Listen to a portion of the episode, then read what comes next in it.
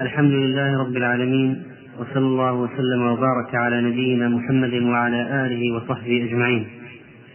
وبعد الحمد لله الحمد لله الذي خلق فسوى هو الذي قدر فهدى.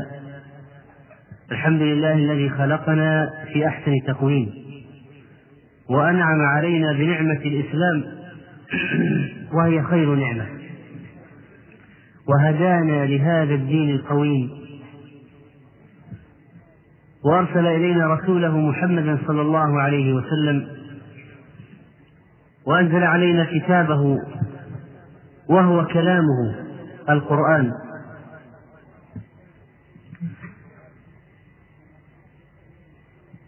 فله الحمد حتى يرضى وله الشكر على تجدد نعمه وآلائه. إخواني السلام عليكم ورحمة الله وبركاته. السلام اسم من أسماء الله. وضعه بين عباده فأفشوه بينكم. تحية طيبة في هذه الليلة. وأسأل الله سبحانه وتعالى أن يجعل فيما سنقوله في درسنا هذا فائدة وخيرا ونفعا بحوله وقوته. أيها الإخوة عنوان درسنا كيف يربي المسلم نفسه؟ وإن شئت فقل التربية الذاتية أو التربية الفردية. وقد يقول قائل إنك تتكلم عن التربية كثيرا. وتطرق هذا الموضوع باستمرار. فلم؟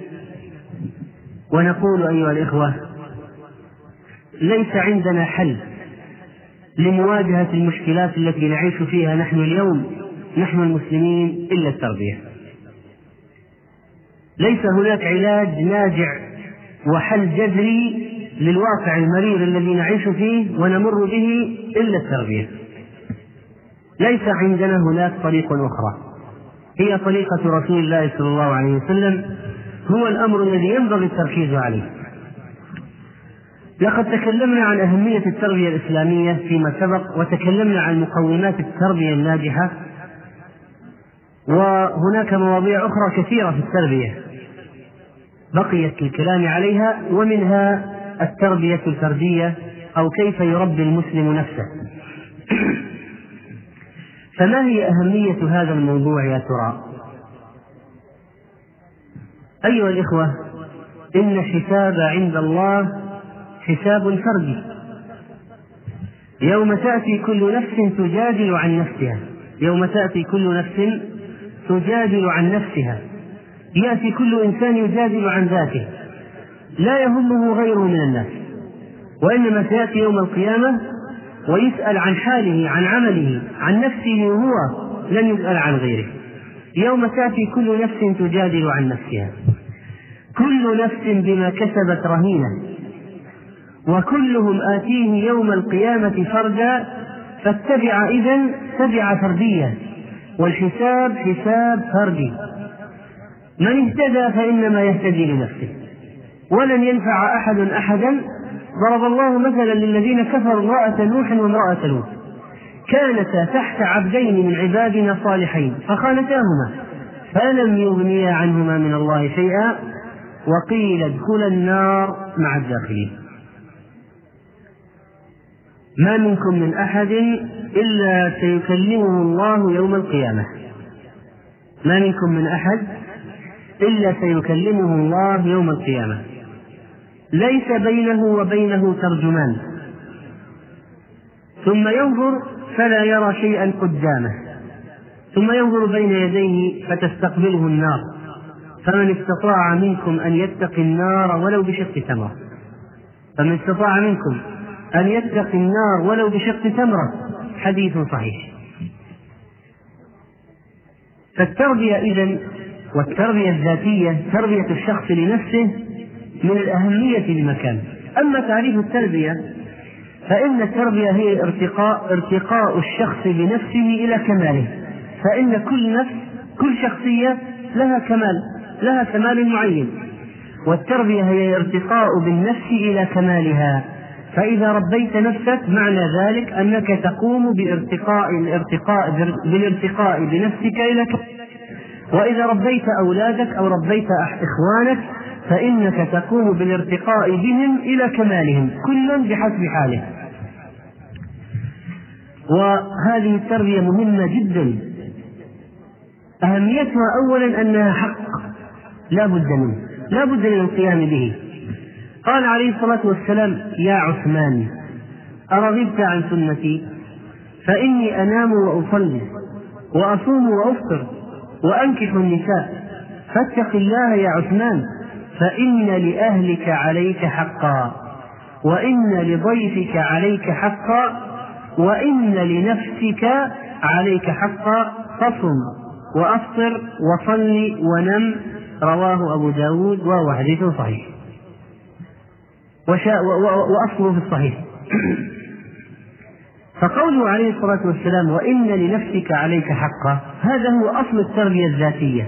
أصل التربية الفردية وإن لنفسك عليك حقا يجب أن تهذبها أن ترتقي بها إلى كمالها أن تسايسها أن تتفطن لعيوبها أن تكملها. يجب عليك تجاه هذه النفس واجبات عظيمة وكثيرة. وإن لنفسك عليك حقا هذا هو المنطلق في هذا الموضوع موضوعنا. وإن لنفسك عليك حقا زد على ذلك ثانيا ما ذكرناه قبل قليل من أن هذه النفس مسؤولة يوم القيامة وستحاسب وبدون تربية ستكون هالكة. وقل ثالثا إن التربية الذاتية والتربية الفردية هي عبارة عن امتثال أوامر الشريعة.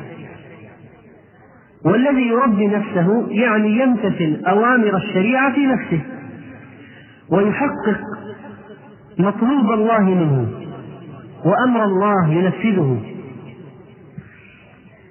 وبذلك تكون التربية الفردية أو الذاتية هي السبب للنجاة يوم القيامة.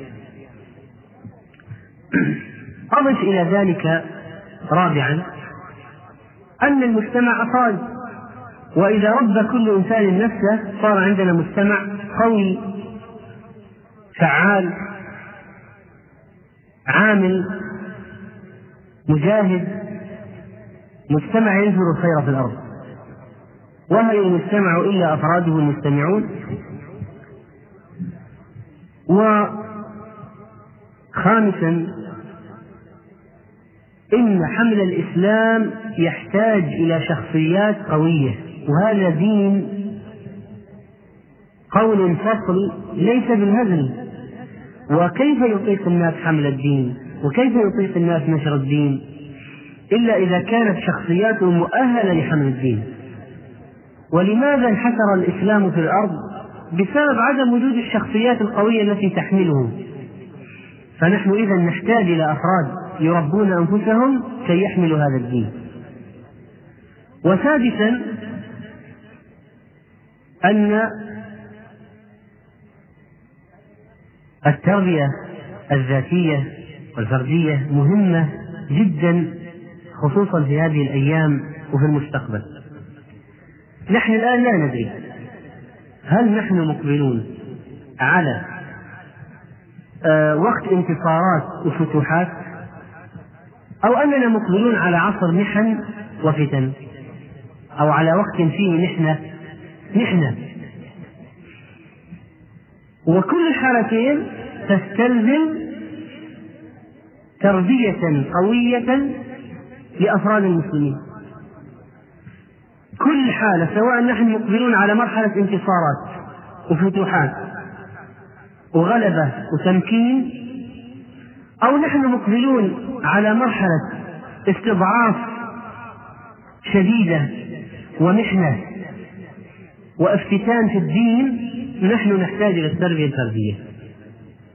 لأننا إذا كنا مقبلين على مرحلة فتوحات وانتصارات من الذي سيربي الشعوب وينشر الإسلام؟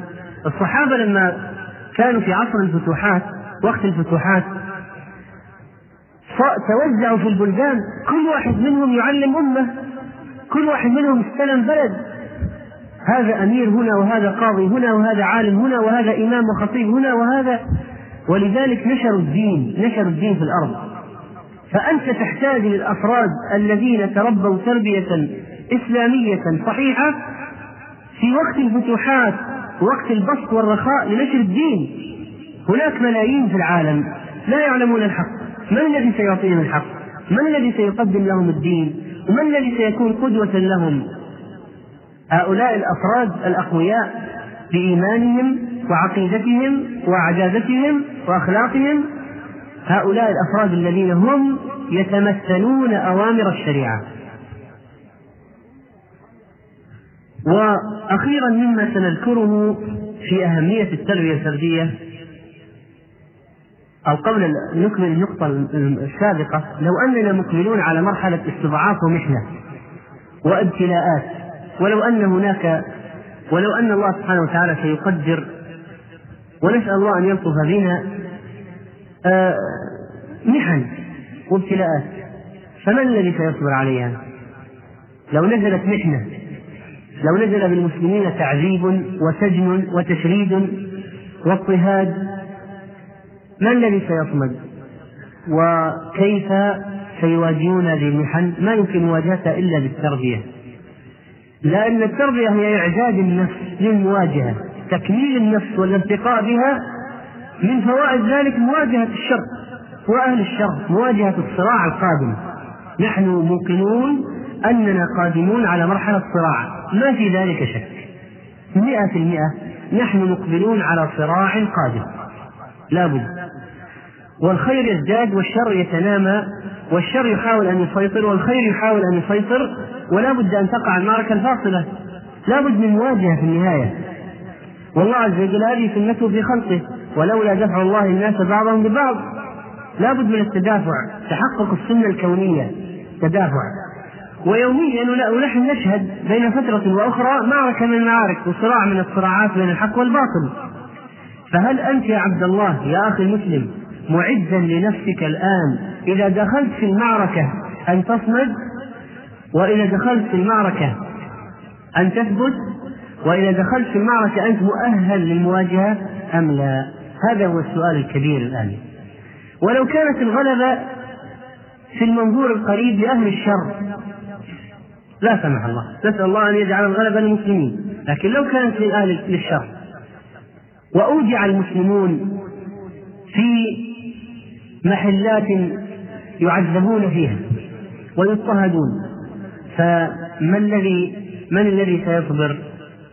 التربية لا بد منها للصبر، لا بد منها للمواجهة، التربية إذا مهمة في الحالتين، سواء كنا مقبلين على حالة رخاء وانتصارات أو كنا مقبلين على حالة محنة وشدة أو كنا في مرحلة بين هذا وهذا في صراع وتدافع فنحن نحتاج إلى التربية.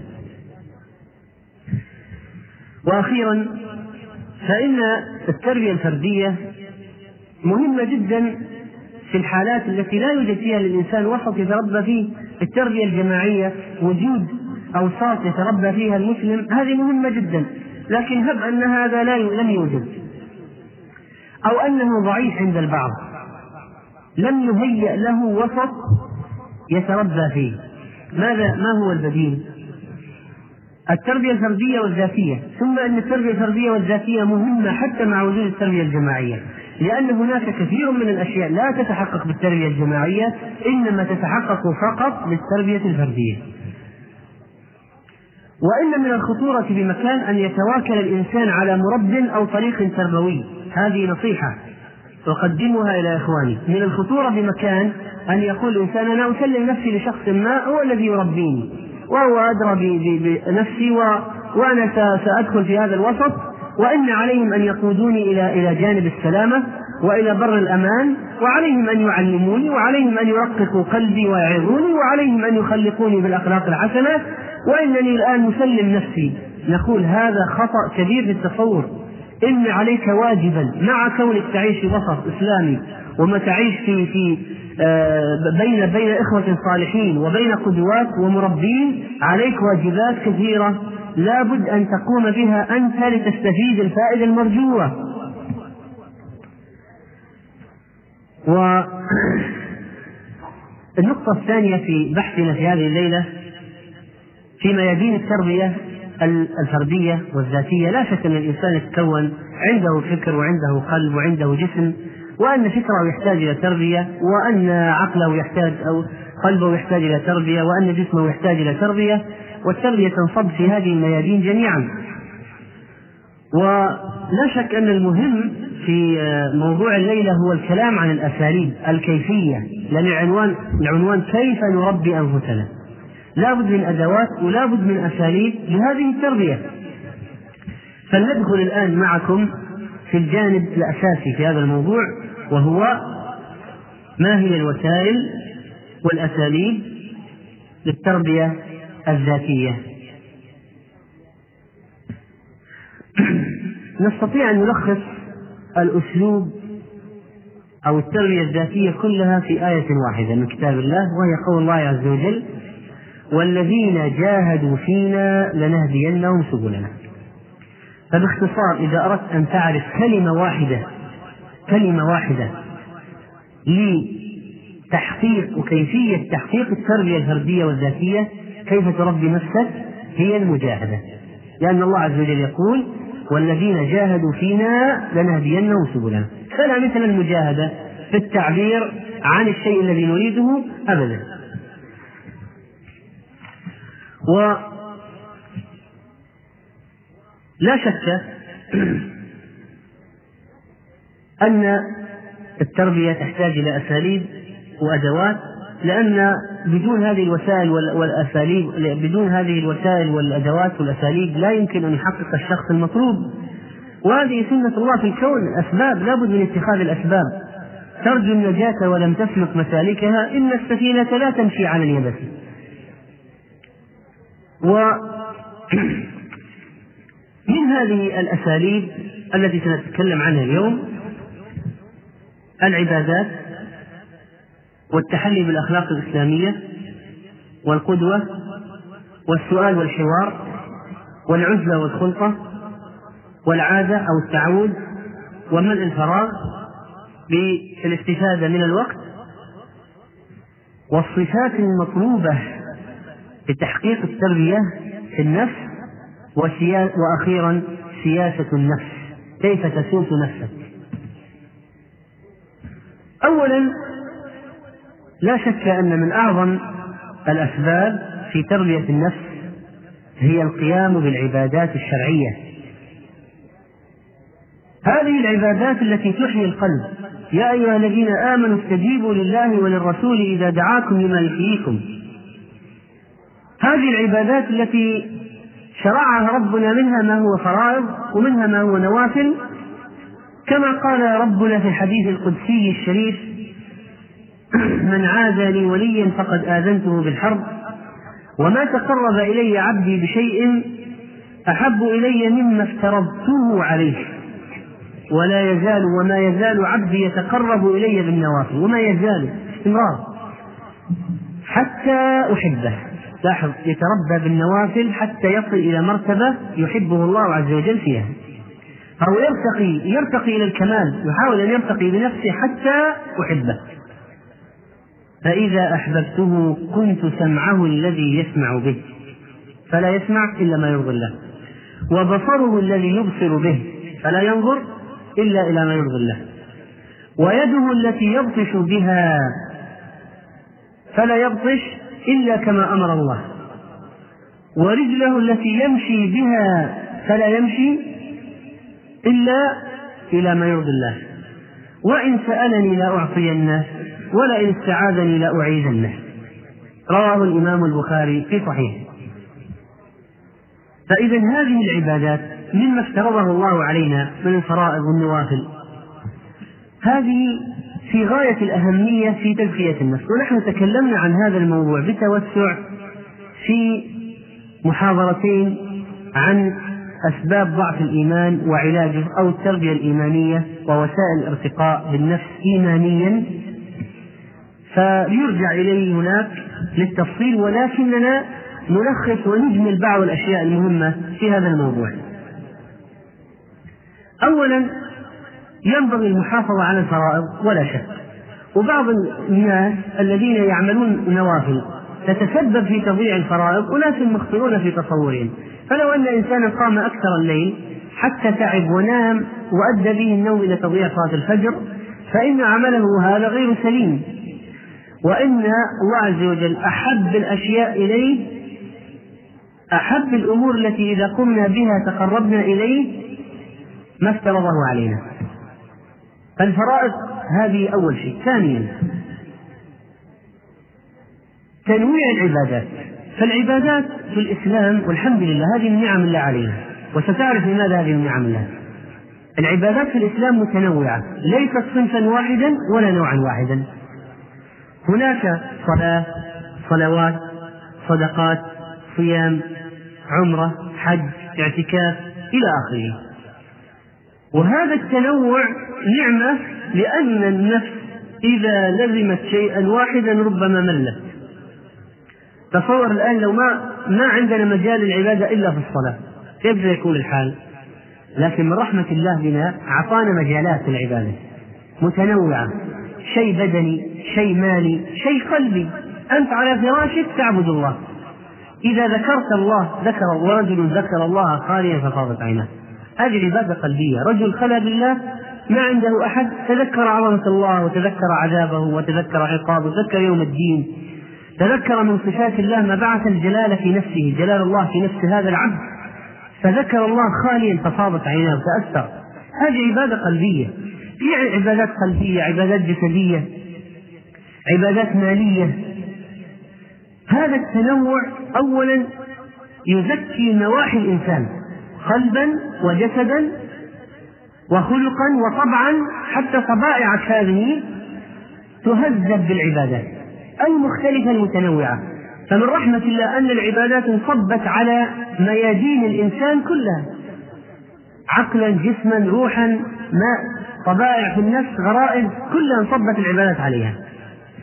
قال صلى الله عليه وسلم من أنفق زوجين في سبيل الله نودي من أبواب الجنة. يا عبد الله هذا خير. فمن كان من أهل الصلاة دعي من باب الصلاة. من كان مكثرا يعني من الصلاة دعي والنوافل نوافل الصلاة دعي من باب الصلاة. ومن كان من أهل الجهاد دعي من باب الجهاد.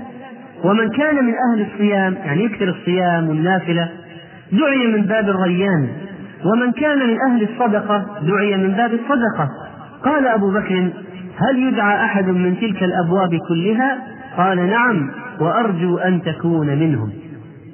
وفعلا أبو بكر الصديق مرة قال الرسول عليه الصلاة والسلام من عاد منكم مريضا؟ من شيع منكم جنازة؟ من أطعم منكم اليوم مسكينا؟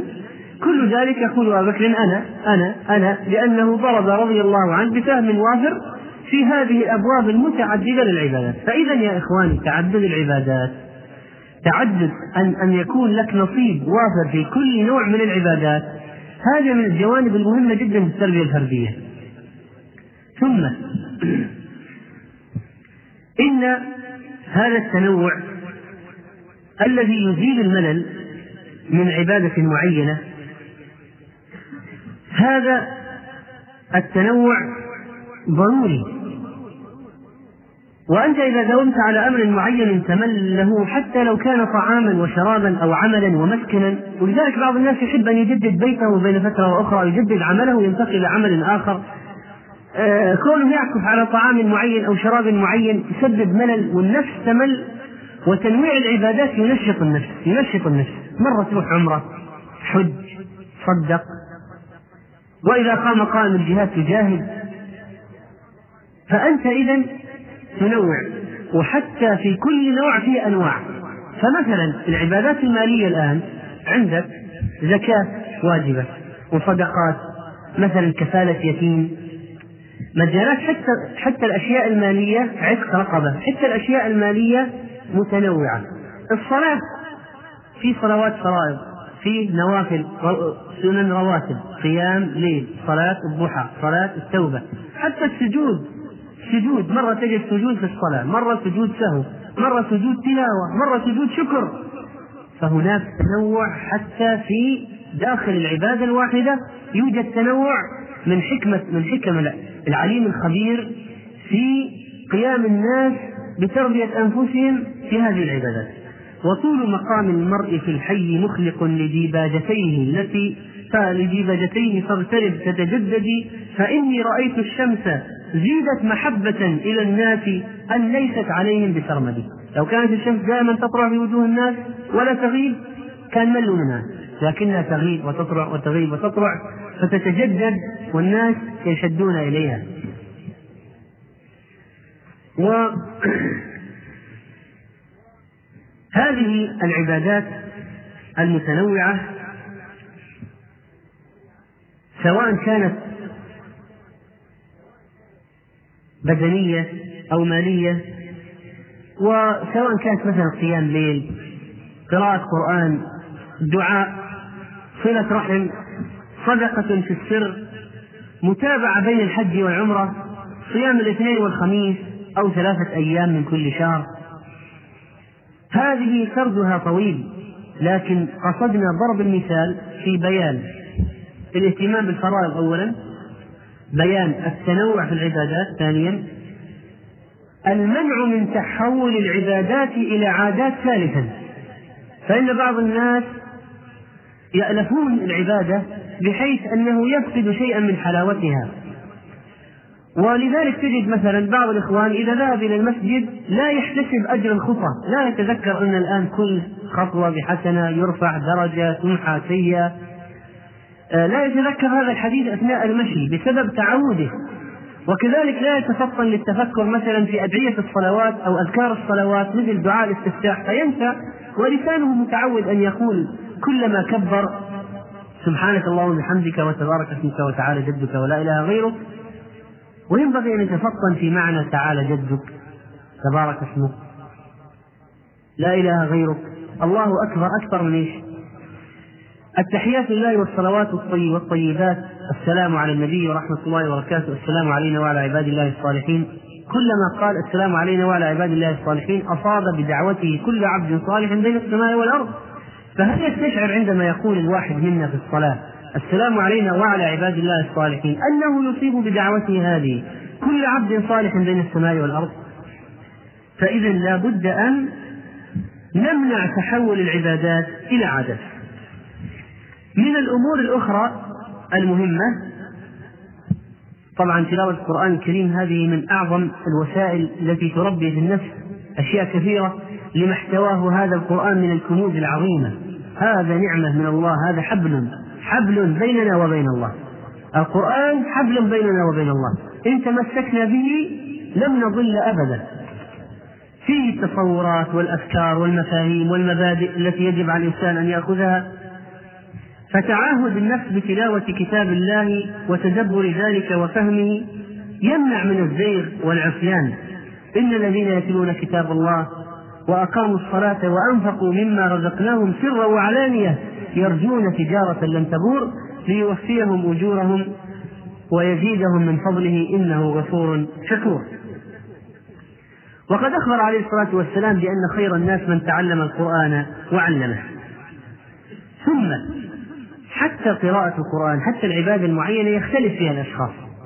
بعض الناس يميلون إلى عبادة معينة فنقول لا بأس أن تكثر منها. واحد يحب يعني مجال الصدقات عنده واسع. يحب أن يتصدق كثيرا كانت زينب تسمى بأم المساكين كانت تتصدق آه وكانت أسرع أزواجه لخلقا به صلى الله عليه وسلم هي زينب أطولهن يدا لأنها كانت تتصدق. وإذا ما وجدت تعمل بيدها وتبيع لتأخذ الثمن وتتصدق به. أو تعمل شيئا تتصدق به. في ناس عندهم محبة لأبواب معينة من الخير. في ناس يحبون الجهاد. في ناس يحب أكثر من بقية العبادات. في ناس يحبون قراءة القرآن أكثر من بقية العبادات. في ناس يحبون الصدقات أكثر من بقية العبادات. في ناس عندهم نشاط في الصوم. تجده يصوم يصوم كثيرا. في ناس يحبون قيام الليل والصلوات. في ناس يحبون التبكير إلى المساجد. عنده هذا التبكير المسجد شيء أساسي. والجلوس بعد صلاة الفجر في المسجد شيء أساسي. فهل هذا خطأ أن الإنسان يكون في عبادة من العبادات أنشط منها في غيره؟ في أنشط منه في غيرها؟ لا. وإنما هذا شيء طيب. يكثر إذا وجدت نفسك مقبلة على عبادة معينة روح اعمل فيها. شيء طيب. لكن لا تنسى بقية المجالات ما دمت محافظا على الفرائض في جميع الأنواع. وإذا جئت على تلاوة القرآن مثلا بعض الناس تختلف ظروفهم.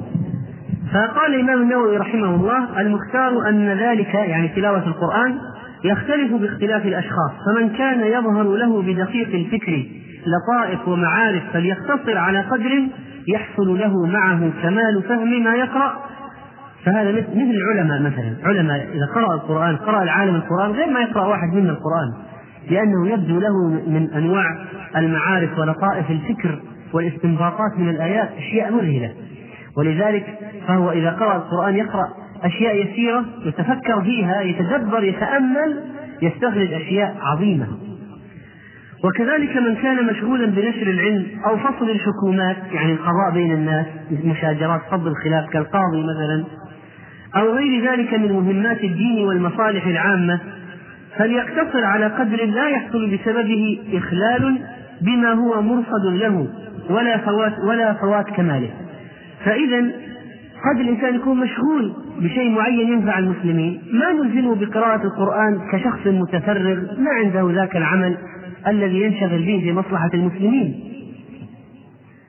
وهذا ما نفكر به أحيانا أن بعض الناس مثلا من العباد ينقل عنهم عبادات ما نقلت عن أبي بكر وعمر.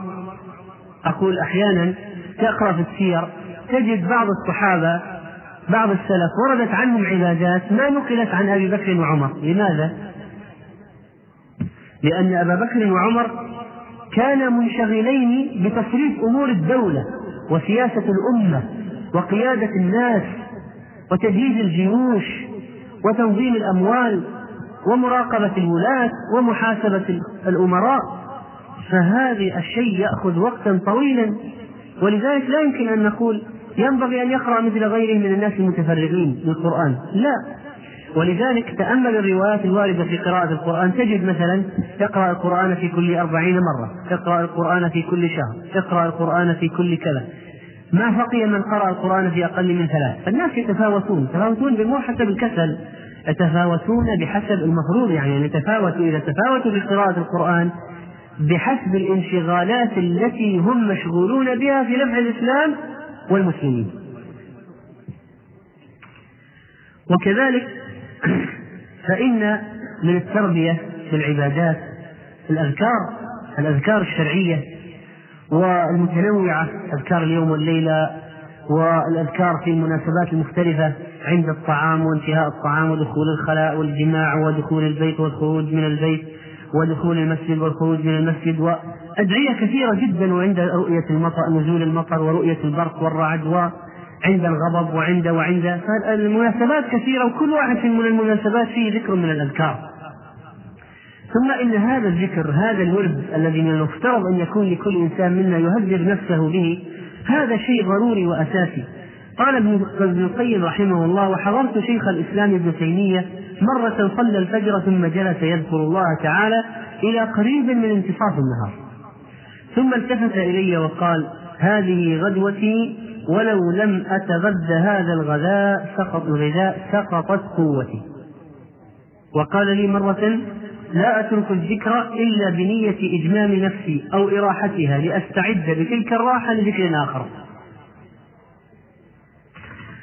فلذلك كان صمتهم فكرا ونطقهم ذكرا رحمهم الله. وقال, وقال رجل لحسن البصري شكى له قسوة قلبه. قال قلبي قاسي قال أجبه بالذكر لينه بذكر الله. لا يزال لسانك رطبا من ذكر الله. فهذه القلوب تصدأ كما يصدأ النحاس والفضة وجلاؤها بالذكر فإذا جلت بالذكر صارت كالمرآة الثقيلة. وأي شيء وأي شيء يجلو صدأ القلب أمران. الاستغفار وذكر الله سبحانه وتعالى. وقيام الليل أفشي السلام وأطعم الطعام وصل وصل الأرحام وقم بالليل والناس نيام وقم بالليل والناس نيام. تدخل الجنة بسلام كما أوصى أحد الصحابة رسول الله, رسول الله صلى الله عليه وسلم أحد الصحابة. شرف المؤمن صلاته بالليل. وعزه استغناؤه عما في أيدي الناس. عليكم بقيام الليل فإنه دأب الصالحين قبلكم وإن قيام الليل قربة إلى الله وتكفير للسيئات ومنهاة عن الإثم ومطردة للداء عن الجسد. ومن يتخرج من مدرسة الليل يؤثر في الأجيال التي بعده إلى ما شاء الله والمتخلف عنها يابس تقسو قلوب الناظرين إليه.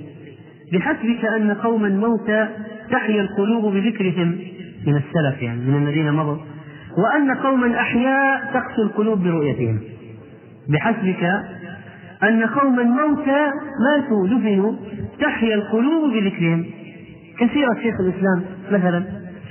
وأن قوما أحياء من العصاة الفجرة تقسو القلوب برؤيتهم. تقسو القلوب برؤيتهم. فكان ليل الأولين يقظة وليل غيرهم نوما ونهار الأولين جدا ونهار الآخرين شهوة. قال الحسن رحمه الله لقد صحبت أقواما يبيتون لربهم في سواد هذا الليل سجدا وقياما. يقومون هذا الليل على أطرافهم تسيل دموعهم على خدودهم فمرة ركعا ومرة سجدا ينادون ربهم في فكاك رقابهم. لم يملوا طول السهر لما خالط قلوبهم من حسن الرجاء في يوم المرجع فأصبح القوم مما أصابوا من النصب لله في أبدانهم فرحين. وبما يأملون من حسن ثوابه مستبشرين. فرحم الله امرئا نافسهم في مثل هذه الأعمال ولم يرضى لنفسه من نفسه بالتقصير في أمره واليسير من فعله فإن الدنيا عن أهلها منقطعة والأعمال على أهلها مردودة. يحيون ليلهم بطاعة ربهم بتلاوة وتضرع وسؤال وعيونهم تجري بفيض دموعهم مثل انهمال الوابل الهطال في الليل رهبان وعند جهادهم لعدوهم من أشجع الأبطال بوجوههم أثر السجود لربهم وبها أشعة نوره المتلالي ومن نقطة أخرى غير العبادات من النقاط التي نحتاج إليها في التربية في تربيتنا لأنفسنا التربية الذاتية المحاسبة.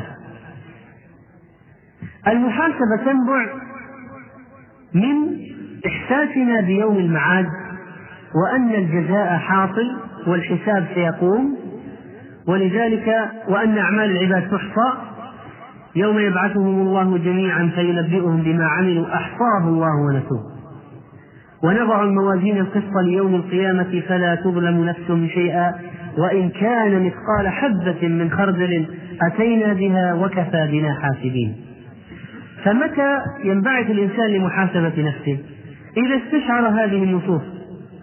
فالمحاسبة تربي في الضمير في داخل النفس تنمي الضمير لاستشعار عظمة الله فلا يقدم على عمل المعصية.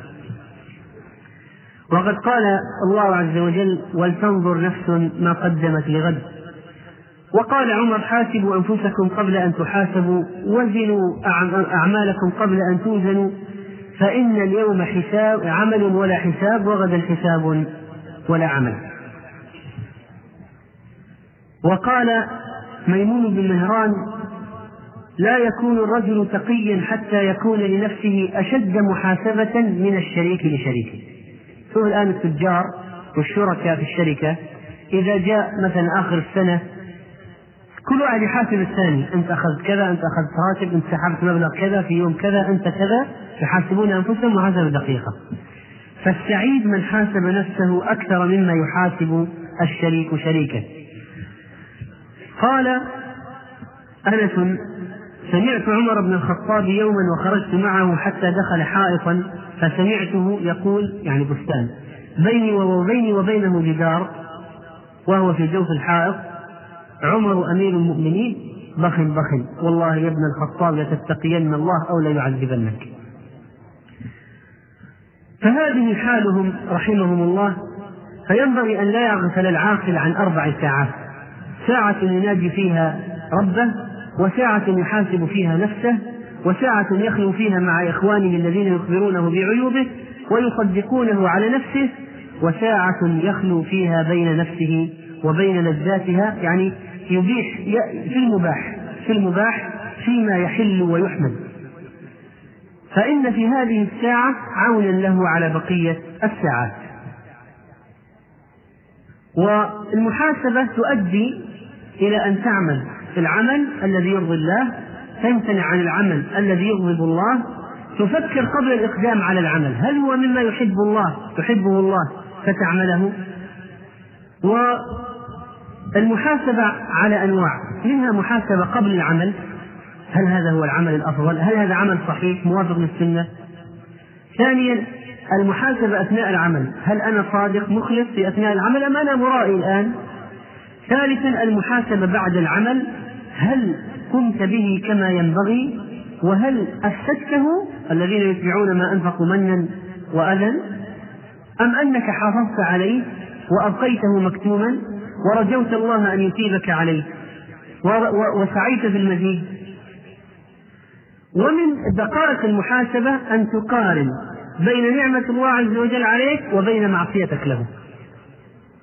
قارن بين نعم الله عليك وبين تقصيرك في حقه. لتجد البون الشاسع بين ما ينبغي أن تكون عليه وبين ما هو حالك فعلا. و لا شك أن من الأمور التي تعين على المحاسبة. معرفة العيوب معرفة عيوب النفس. ومما يعين على معرفة عيوب النفس شيخ صادق أو أخ ناصح أو تأمل في النفس. وكذلك يمكن معرفة عيوب النفس من الأعداء. فإن عين السخط تبدي المساوية. فإن عين السخط تبدي المساوية. ولذلك أحيانا يستفيد الإنسان من أعدائه. كيف؟ بما يذكره من عيوبه ومسالبه فيفرح المؤمن أن قيض له شخص يفصله إلى عيب من عيوبه. وكذلك فإن من التربية تربية النفس تربيتها على الأخلاق الحسنة. وهذا موضوع طويل سبق أن ذكرنا في محاضرة بعنوان اكتسب حسنة بالأخلاق الحسنة. بينا فيها طرق اكتساب الأخلاق أخلاق المحمودة وأنواع الأخلاق. فنحيل عليها حتى لا يحصل هناك تكرير في الكلام. لكن أخلاق مثل الصبر مثلا نافعة جدا في علاج كثير من المواقف. ومن يتصبر يصبره الله. وهذه الأشياء التخلق بهذه الأخلاق لا تنتج إلا بالمجاهدة. وجعلناهم أئمة يهدون بأمرنا لما صبروا وكانوا بآيتنا يوقنون. فبالعلم بالصبر واليقين تنال الإمامة في الدين. كما ذكر كما ذكر ابن تيمية رحمه الله تعالى. ومن الأشياء المهمة في تربية النفس التعلم. لأن التعلم العبادة بغير علم توقع في البدع. ولذلك التعلم ضروري جدا. فلو واحد قال التربية هي عبادة فقط نقول لا. التربية هي تعلم فقط نقول لا. التربية هي عبادة وتعلم ومجاهدة الرذائل التي في النفس وحمل النفس على على الأخلاق الحسنة. فهذه بمجموعها تكون أو تكون أركان التربية. وقد ذكرنا محاضرة بعنوان كيف نتحمس لطلب العلم عن موضوع طلب العلم وكيف يندفع الشخص إلى طلب العلم. ولعل نتبع ذلك المحاضرة عن منهج طلب العلم إن شاء الله. ولكن نقول أيها الإخوة إن المصابرة شيء أساسي جدا في تعلم العلم. وابن عباس رضي الله عنه لما قبض رسول الله صلى الله عليه وسلم قال لرجل من الأنصار هلم فلنسأل أصحاب رسول الله صلى الله عليه وسلم فإنهم اليوم كثير؟ تعال نتعلم منهم. فقال يا عجبا لك يا ابن عباس أترى الناس يفتقرون إليك؟ ترى الناس محتاجين إليك؟ تريد أن تعد نفسك ليش؟ الناس محتاجين إليك؟ وفي الناس أصحاب رسول الله صلى الله عليه وسلم فيهم كبار من أصحاب النبي عليه الصلاة والسلام؟ قال ابن عباس فتركت ذلك هذا المثبط تركت على جنب.